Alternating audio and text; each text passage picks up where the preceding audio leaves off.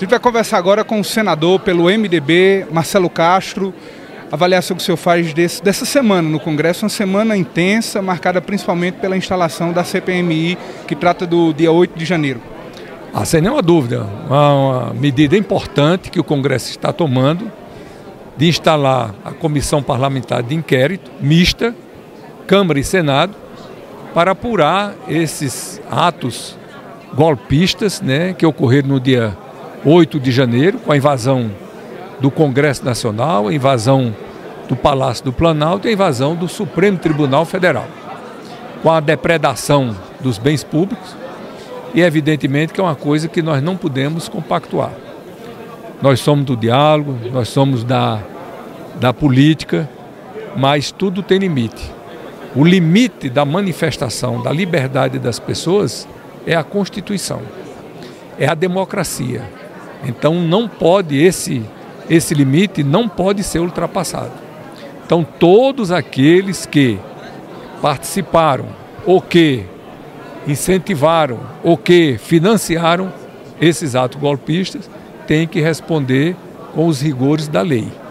Isso em qualquer lugar do mundo, nós estamos vendo o exemplo dos Estados Unidos, que ocorreu coisa semelhante lá no Capitólio, que as pessoas lá estão sendo agora julgadas e condenadas.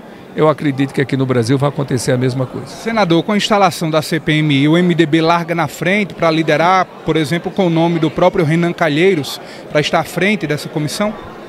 Não, não sei se vai ser, se o MDB vai estar à frente. Agora, evidentemente que o MDB vai, vai fazer parte né, e vai procurar investigar o que é que nós temos que fazer. Descobrir os culpados nós não podemos contemporizar com golpistas, com quem não respeita a Constituição, com quem não respeita o Estado democrático de direito. Não podemos tolerar isso daí. Quem são esses? A Justiça, a CPMI vão, vai, vão investigar e vão constatar. Foi esse, foi aquele, esse que financiou, foi o outro que foi. Pronto, comprovou.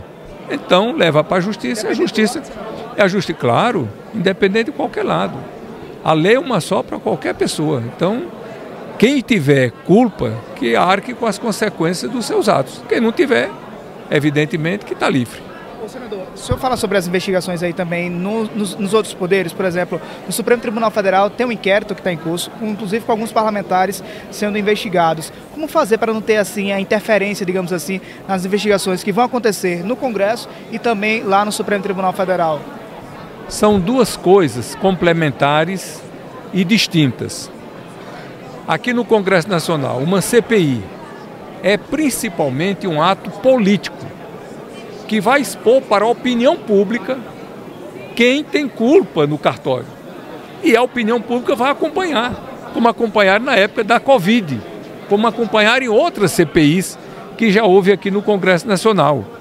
A CPI não pune ninguém, a CPI investiga, demonstra quem é o culpado, quem não é o culpado. E depois, no final, faz o relatório e manda para o Ministério Público. Como a Justiça já está fazendo isso, a Polícia Federal já está identificando os culpados, que são coisas que ocorrem paralelamente. Mas uma coisa não, não inibe e nem anula a outra. Eu já ouvi alguns argumentos. Não, mas o Judiciário já está fazendo a sua parte, a Polícia Federal já está investigando, não há necessidade. Eu entendo que há necessidade da CPI, porque é um ato político que vai mostrar para a opinião pública de maneira escancarada quem participou desse golpe e, sobretudo, e principalmente, quem financiou. Porque é uma quantidade imensa de ônibus transportando pessoas. Você acha que houve financiamento político?